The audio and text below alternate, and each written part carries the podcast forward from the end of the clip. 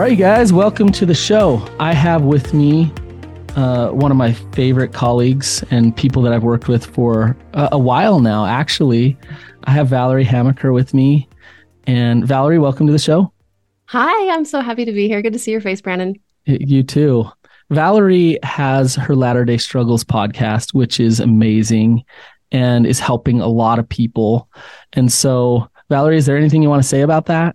Well, Actually, I do. The only reason why there is a Latter day Struggles podcast is actually because of you, Brannon Patrick. you and I started down this path together, and I never would have had the courage to do this without you. And so, even though we worked together very closely for the first couple of months, and then your paths took you a different direction, I I just am in so, so much in your debt that we together thought and talked and prayed and contemplated and um, it's because of that process that I am doing the thing that I'm doing today. And you know, I tell you often how grateful I am for you, but I want to just say it again. So thank you, Brannon. Thanks, Valerie. So. Um, I, I, you know, I tell you that you are built for that. And if you guys go check out Latter Day Struggles, you'll see that Valerie is is she's brilliant, and not only is she really smart, um, she's also really fair and presents the issues in a way that are really easy to hear. And so if you have the courage to go check out Latter day Struggles, do it. You won't regret it. So, um, so with that, today's topic um, kind of lends perfectly to what you talk about all the time, Valerie. And, um, and, and really for me, what I've, I've talked about a lot through the years doing therapy in Utah County and just being really not surprised, but um, aware of how certain beliefs, especially certain beliefs in God, affect people's mental health, um, affect their relationships, and really have an influence on on their well being.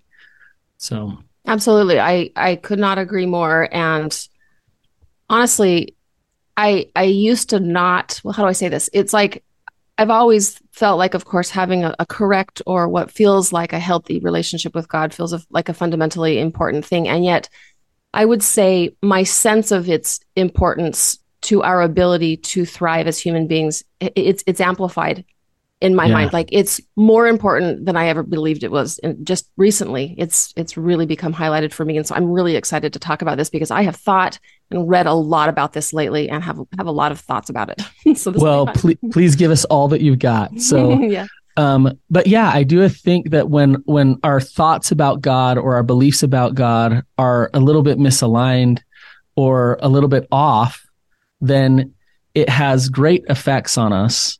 Um, and so I've I've come up with a few specific ones um, that I've seen day in and day out.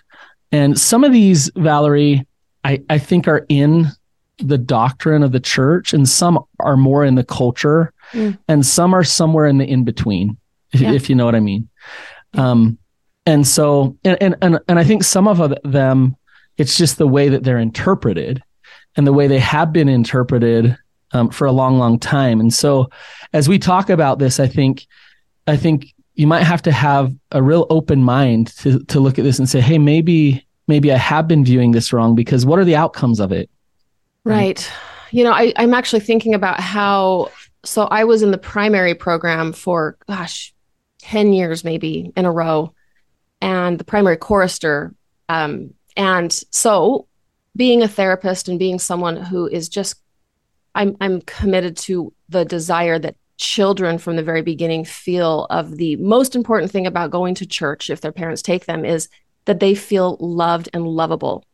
And so everything that I was talking about with these children always circled around you're good, you're lovable, you're infinitely lovable. God loves you. It doesn't matter what you do. And so that to me felt like church. And then when I was released, and thrown back into the grown up world, I was shocked and very disturbed, honestly, in almost every class that I would attend.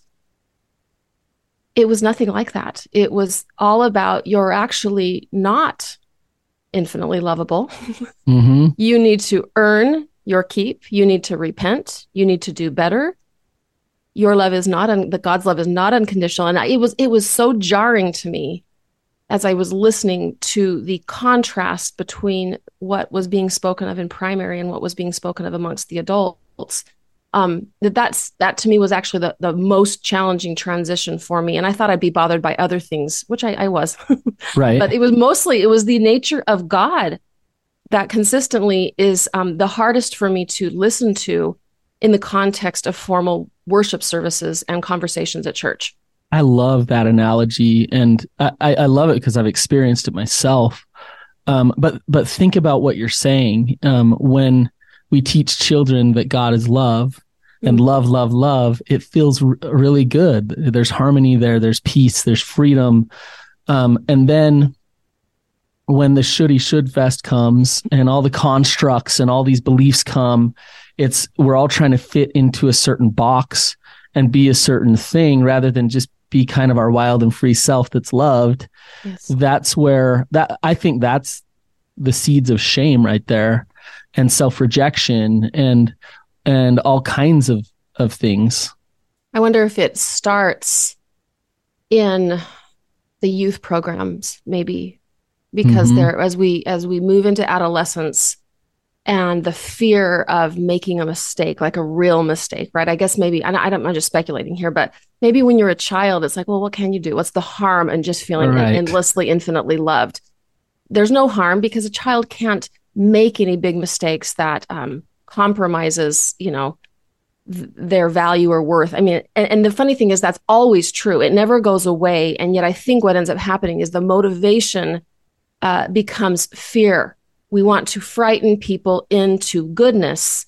And so basically, we use God's love as the thing that we withdraw or remove from them to help them stay good rather than feeling like they're always good. The motivation is fear in order to frighten people into be, being good.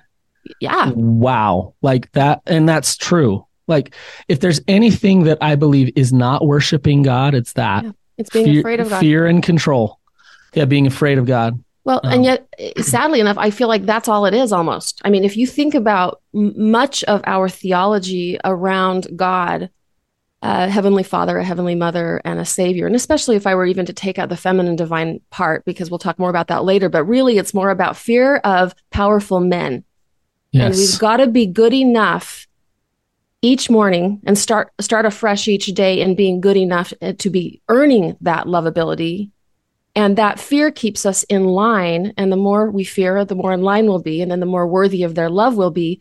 But what is the, I think where you were headed a minute ago is what is the outcome of that? The outcome of that is psychological and spiritual exhaustion, shame, struggles with perfectionism, and something that doesn't look anything like a vibrant, loving relationship with oneself or one or how they are experienced in in relationship with God. It's it's all bad. I don't see anything yep. good in that. Like nothing.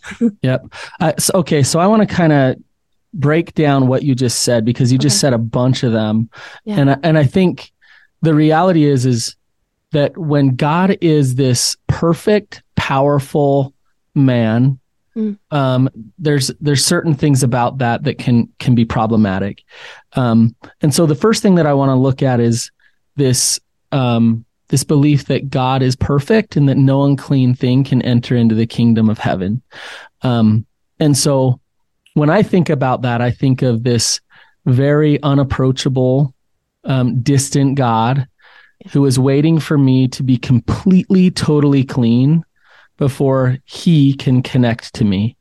Um, and what's your what's your take on that, Valerie?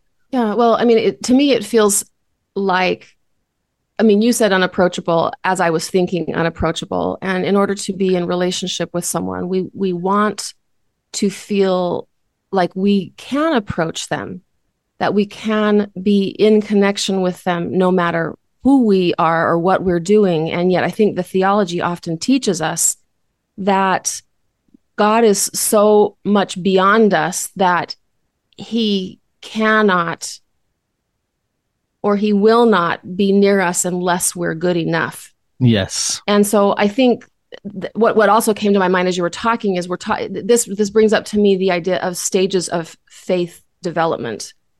Early stage faith development is all about whether um, on the uh, uh, two ends of the extreme, you've either got a big Santa Claus figure in the sky that's doling out gifts, or you have the police officer in the sky who is doling out punishment. So we're either being given for goodness or being punished for badness.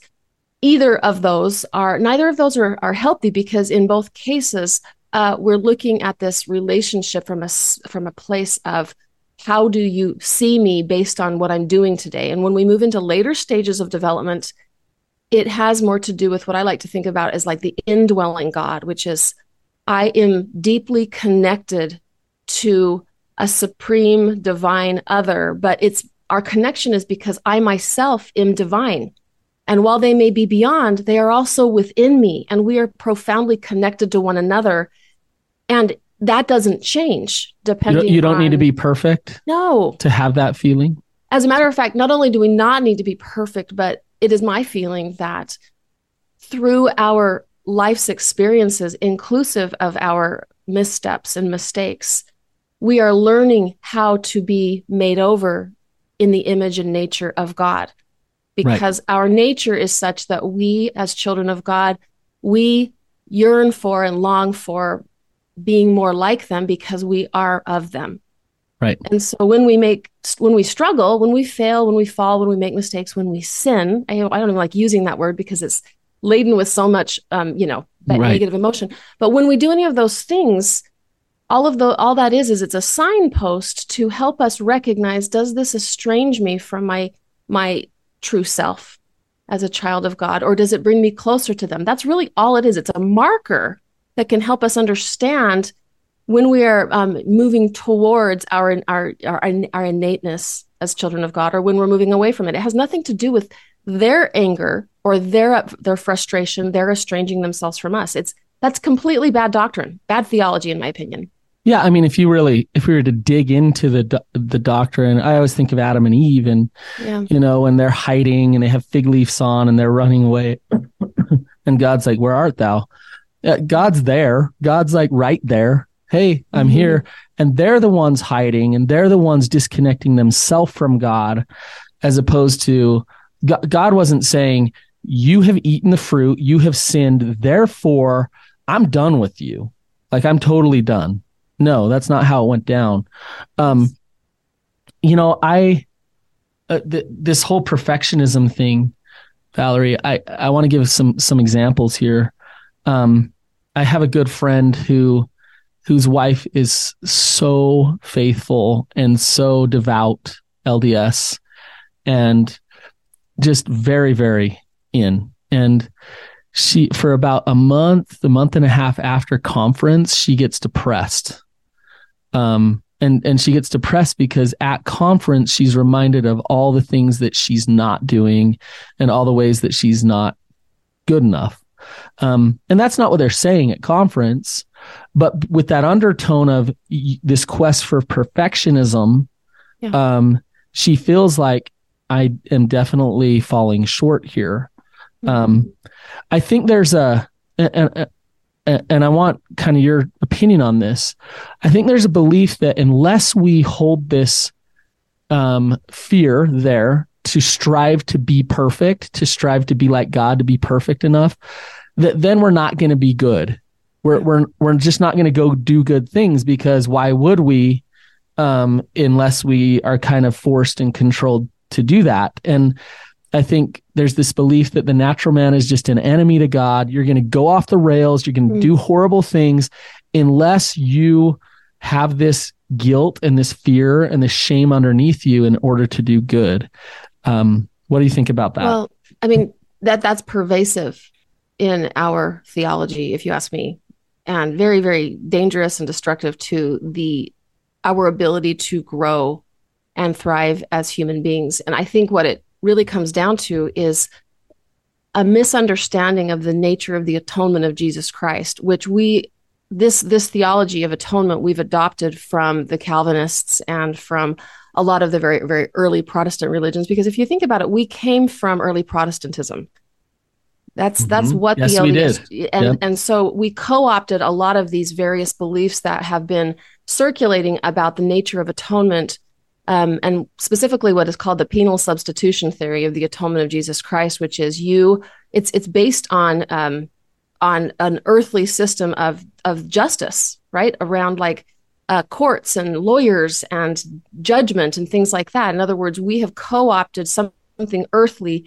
and handed it to God as something that they that, that's you see what I'm saying? Like we've created yes. in the image of the earth rather than this being something that God has handed to us. So right. we are creating we are creating an understanding of God based on the constructs that we're familiar with, not only from the what that which is embedded in history, but something that is worldly.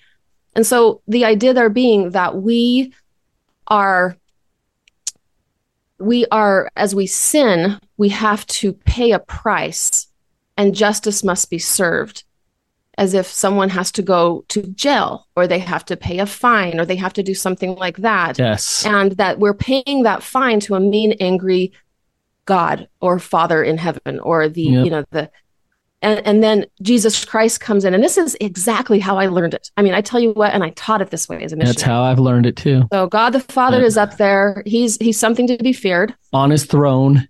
Exactly. Per, in his perfect kingdom. Yes. yes. Angry, well, loving if we're good, angry if we're upset. And then we need Jesus Christ to intervene, to stand between us and the angry Father because we need protection from God the Father. Yeah. And then Jesus intervenes and says, No, no, no, I will I will save you. I will take I will, this I, on.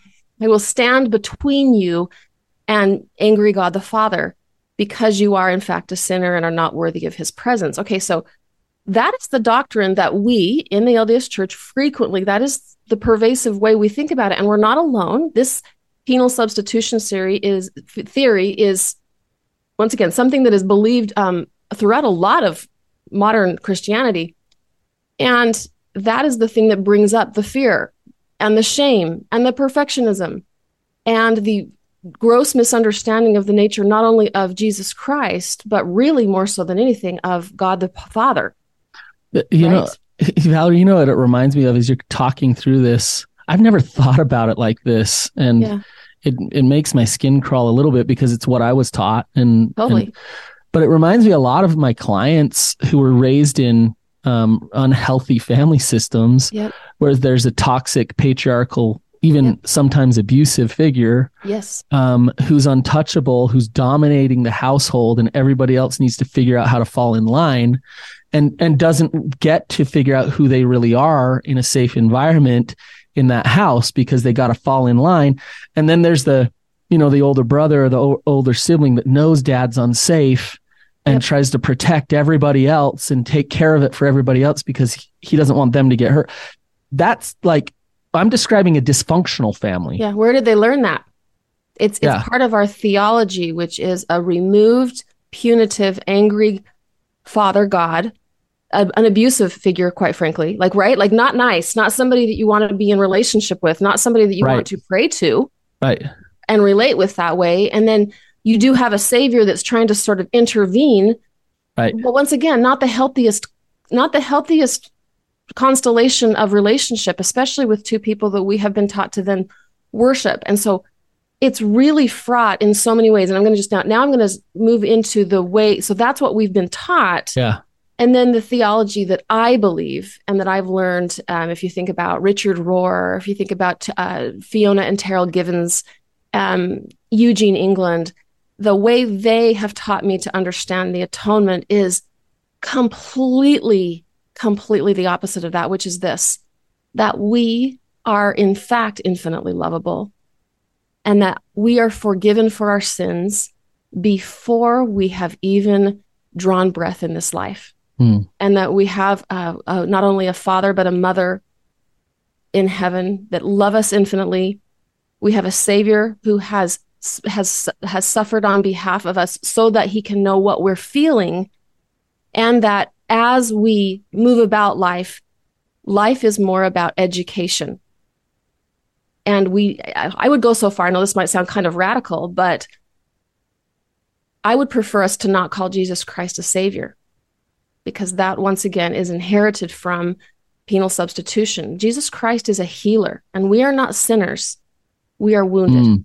Mm, and I so if we moved from the wounded, from the the sinners needing a savior to the wounded needing a healer, then we can embrace this doctrine of Jesus Christ's atonement and a relationship with parents in heaven as those who are infinitely loving of us and watching and cheering us on and loving us through our wounds because they know that there's no other way that we can become more like them but then but to learn through yes. life's experiences. Yes. Totally different paradigm and it changes our natures uh, it changes the nature of how we see ourselves and how we see ourselves in relationship with all of them. You know it's interesting valerie. Uh, as you're talking about that like uh, amen. I i so agree with that and um eh, you know it really it it it is the growth mindset of this life. We we are here to grow and so we're already loved we're already forgiven and we get to grow and um God's God's not there with some ticker like, okay, now you've moved up to a ways because mm-hmm. you've been more righteous, and um, God is just loving us. And I think if you think about your own children, um, at least with my, with my kids, they can screw up, and that makes me sad because I don't want them to have certain consequences in their life. But man, I love them. Like I just love them, and and they don't need to earn my love. I just I just love them. And well, you know that's kind of like that right? Yes yes and i think i, I think to think about that from the same uh, we can look at the paradigm of parent to child just the way uh, it's it's healthy to think about our love for our children i think. Because yes i i actually notice especially as my children get older and i watch them move about the world making their choices as young adults and standing back and really enjoying i mean not, i wouldn't say i enjoy their their their struggles but i i have an eye on the fact that this is they're growing. edu- it's education. Mm-hmm. they are learning some beautiful phenomenal things and I, I just watch and observe and i'm there to love on them and to nurture them and to walk through them and talk about this with them. And they know that there's no judgment from mom that mom is i'm their i'm their their safe place Mm-hmm. They come to me, they share, and then they go about and learn and grow. And the beautiful thing is, th- this is a great. I'm going to segue just a tiny bit over to a different conversation I had with a couple of my other children. I have four. Literally last night, uh, some friends of ours uh, received mission calls. Some some of their friends, and okay. so uh, for our little family evening devotional, I used that as an opportunity to say, what is it that those kids, they're twins that got the mission calls. I said, what what are they? What's the value if if if young adults choose to serve missions in this church or in any church, what is the value of what they're doing? And so one of the kids said, "Well, to to teach about Jesus Christ." And I said, "Yes." I said, "But what is the one thing? What is the one thing that is the most important thing that they can teach about Jesus Christ?" And I said, "I'm going to ask you a true or false question." So I was kind of setting him up a little bit. um, but I said, "Is it to teach people that if they repent of their sins, they will be forgiven?" And of course, they've been, you know, they've right. been inculcated into this church. And so one of the kids said, yes, that they will be forgiven for their sins if they repent. And I said, false. And of course, the kid was like, what? and it's funny because we've, I feel like we've tried to teach this principle, but it's hard. You got to keep pushing up against the, the majority narrative, right? Right, and right, so right. it's at that point in time that I said, no, the thing that, the, that we want to teach everyone or talk to anybody about that is interested, if we choose to serve full time missions, is that they are lovable before they even sin and they are already forgiven. And immediately one of my kids said, Well, then what prevents them from being bad? And I said, well, See, there it is. Yeah. Yes, it was right there. And I and I said to him, Well, what prevents us from being bad is that when we feel and really believe, like really down to our core, believe that we are that lovable, we don't even want to be bad anymore. Yeah. We, we are actually we are naturally good we're naturally good. And because yeah. we're children of God, we long for that deeper connection with God. We long for that deeper connection with God within us that cleaves towards light. We move toward light and goodness. Our dispositions change. Yes. And when we're that lovable, that is the activating power of the atonement of Jesus Christ, that we have no more disposition to do that which is not as God is, because the God within us is growing ever stronger. Yes. It's it's already there. And yes. Yes. Yes. I, I love it, Valerie. Um, there doesn't need to be force and control. No. I think I think there's some toxic i'll call it toxic morality um, mm-hmm. at play and i'm uh, you, you talk about christ not being a savior i'm going to say another thing that might be taking it too far for but but hang in here and try to understand this um, I, I don't know if I believe there's such thing as good and bad. Mm. And and what I mean by that is we don't need to judge something as good or bad or as God saying, "Oh, you did a bad thing." There's consequence. So there there is consequence to our life. So there's there's um things that will happen if we do certain things and we can choose whether we want those things in our life or not. But if uh, coming back to what you're saying, Valerie, if we're already loved and we're already forgiven, then this place in heaven that we're trying to earn, um, I don't know how we get there exactly, but I don't think we get there by proving our perfectionism to God.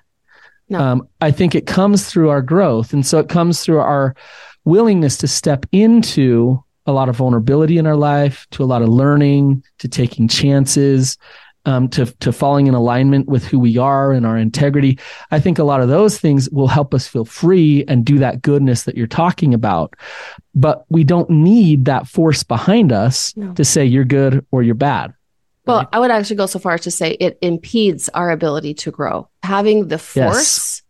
and having the fear and having the idea of like judgment is the thing that prevents us, I think, from what really ultimately we're all after, which is a change of nature. Yes. We are like that's I think as we what, The fear will not get us there. No, the fear will not cause a change of nature. Fear can invoke a certain kind of temporary right behavior according to those who are imposing the fear on us. Like it will give us short-term consequences. For example, I think there is a highly effective way to get kids into the temple, for example. Like if okay. we can move into the box checking gospel and get them, you know, on what I would consider the um I hate to say this, but it, it we talk a lot about. I feel like this new there's a new language. The covenant path. Exactly. Is that where you're going? That's hilarious. Yes. You read my mind, Brannon. Uh, yeah, I've heard it, it so much lately. It seems like yes. it's really, and I and I'm sorry to say though, to me, the covenant path is just a new and somewhat fancier way to talk about the boxes that we are assigned yes. to check. A- to, amen. And and to me, I find it to be it's very problematic because what it means is you do this and then you get this reward and you do yes. this and then you get that reward and the more you do this the more loved you are by god and the more validated you are by the institution and there's no change of nature there but there is a sense that one is doing something good enough to be seen as worthy in God's eyes. But really, at the end of the day, I'm not convinced that anything really at the soul level is changing because one is doing more of something. As a matter of fact, I'm not saying it couldn't be happening. It could maybe, but to me, it's it's very anxiety inducing, and sometimes people get confused by doing more. And the more I do, the better I am. When actually, that might be uh, the opposite going on, which yep. is I'm not actually growing at the soul level because I'm not I'm not pressuring myself to look deeply at things that frighten me, or I'm not pressuring something that may not feel good to my conscience, but I'm going to check the box because it's on the covenant path. Right. Yes. And, and it, yes, it gets kind of confusing to to me, um, and I think to others that spirituality and religion are not always the same thing. Well, you know, it's interesting, Valerie, if we really look at this, like uh, in some ways we're taught that conformity is the way of God. That's what that's the pathway back to heaven.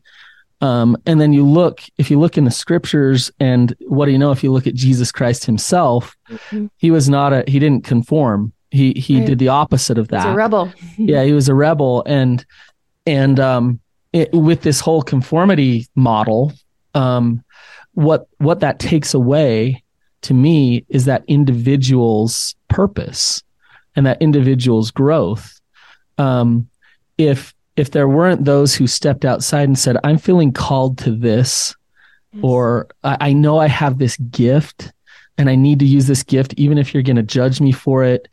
or whatever, and you might tell me that I'm bad because I want to use this gift.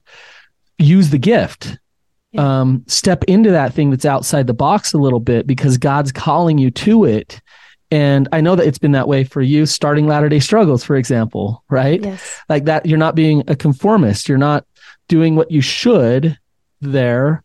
And, but yet I believe you're doing God's work at the same well, time, right? And I, and I think what has to happen in our development is that we have to recognize, and this kind of circles back to a healthier relationship or a healthier understanding of the nature of God and as we have the confidence to commune directly with our Savior Jesus Christ and our parents in heaven, we can more readily step away from certain things that the church may say we have to do or be or become or believe yes. and do what feels right because we are walking on the path that has been given to us directly from them. And I will go so far as to say and this kind of freaks people out when I talk about it. But part of the process of evolving and becoming closer and in closer connection with God and Jesus Christ is the inevitability that we will sometimes get it wrong and that that's perfectly okay. Right.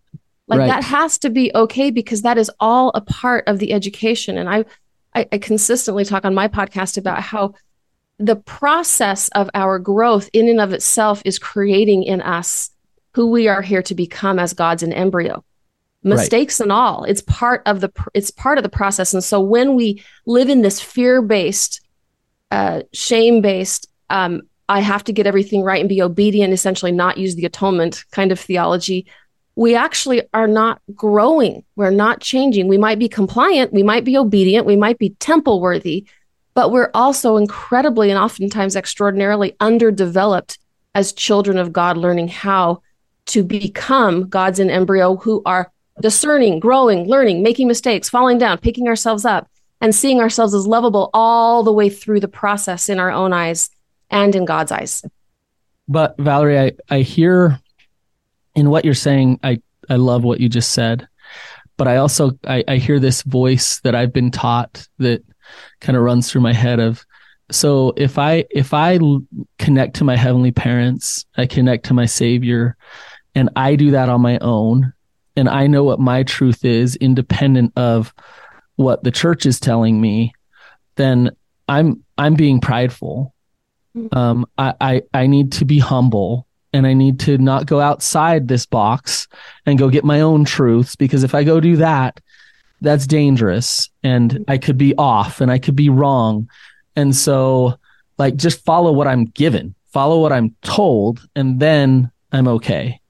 Yeah. Um, yeah, no, I, see, I hear you. And I think to me, what I like to think about, um, weirdly enough, I what came to my mind is this the balancing act that we're oftentimes managing, not only in relationship with our partners or our friends or our loved ones or even the church, is we all want to be connected. We want to be in connection and in a community. We're we're built that way. That's that's part of our wiring. And then there's another part of us as we grow, especially and gain confidence in ourselves, that we want autonomy. We want to feel like we own ourselves. And so to me, I think about, especially because my population at Latter day Struggles, uh, most of them want to have some kind of a relationship with the church. I'm not saying that they want to be active in the church necessarily. Some do, some do not. But what people are striving for and long for is resolution or a feeling of personal empowerment that they have some kind of a healthy relationship in or around the LDS church. And so, to that end, my whole hope is that we are able to be in connection with this institution in a way that is healthy for us. And for many people, it's to say, as, a, as we become spiritually evolved, there is no good and evil per se. I don't think I'm kind of like with you, meaning that mm-hmm. most things out there are neutral. And then we mm-hmm. use our discerning power and allow ourselves to recognize, say, for example, within the church, I really enjoy that particular aspect. I like that doctrine. That aligns with my own theology of God. I want to be in connection with this part. And I want to listen to and discern what feels good, what feels bad. And so we stay in relationship with, but we are not held hostage by. Yeah. And that yeah. I feel like that's kind of true in every relationship, meaning that even with you and me, we talk sometimes. I may not agree mm-hmm. with everything you say, but we use that as dialogue. Right. And, and we can be like, hey, that works for you. That's great. You do that. And we can honor one another and not feel like, oh, I have to agree with every single thing you say or I can't be your friend anymore. Right. That's not realistic. And so, but once again, it requires, I think, spiritual maturity and psychological agency to say, I'm going to go my path and I'm going to do what feels right for me. I don't have to throw the entire church out. Maybe some people do because of the trauma they've been through, and that's okay. But many people recognize that they can have a complex relationship with an institution that, in some ways, has mediated in positive ways their relationship with God, and in other ways, negative things. And they can say, I will take from you what works for me, and I will throw out the things that don't work for me. And I may make some mistakes along the way, and God will bless that because God is blessing my process. And so I guess what I'm trying to say is it's complex.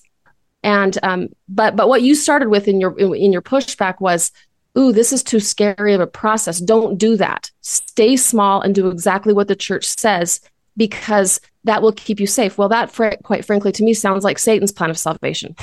well, Val- Valerie, you you answered my question, uh, you know, uh, with uh, a recipe for some some real self-realization and some yes. deep spirituality deep connection to god but it requires a willingness to be accountable for yes. for yourself and to and to own it and to not just sit back and rely on what's given to you and and also like people people might judge you and hate you for what you yeah. feel or think or whatever um so there's that side of it but also this I am on this journey of connection to God and I have a personal relationship with God um, that's not just prescribed to me. And I practice faith, I practice discernment, I meditate, I I use I do those things, I, I ground myself um, in order to connect to God, to know what resonates as truth for me. And if it if it contrasts to what I'm being kind of spoon fed, then I need to be courageous enough to say that contrasts with that.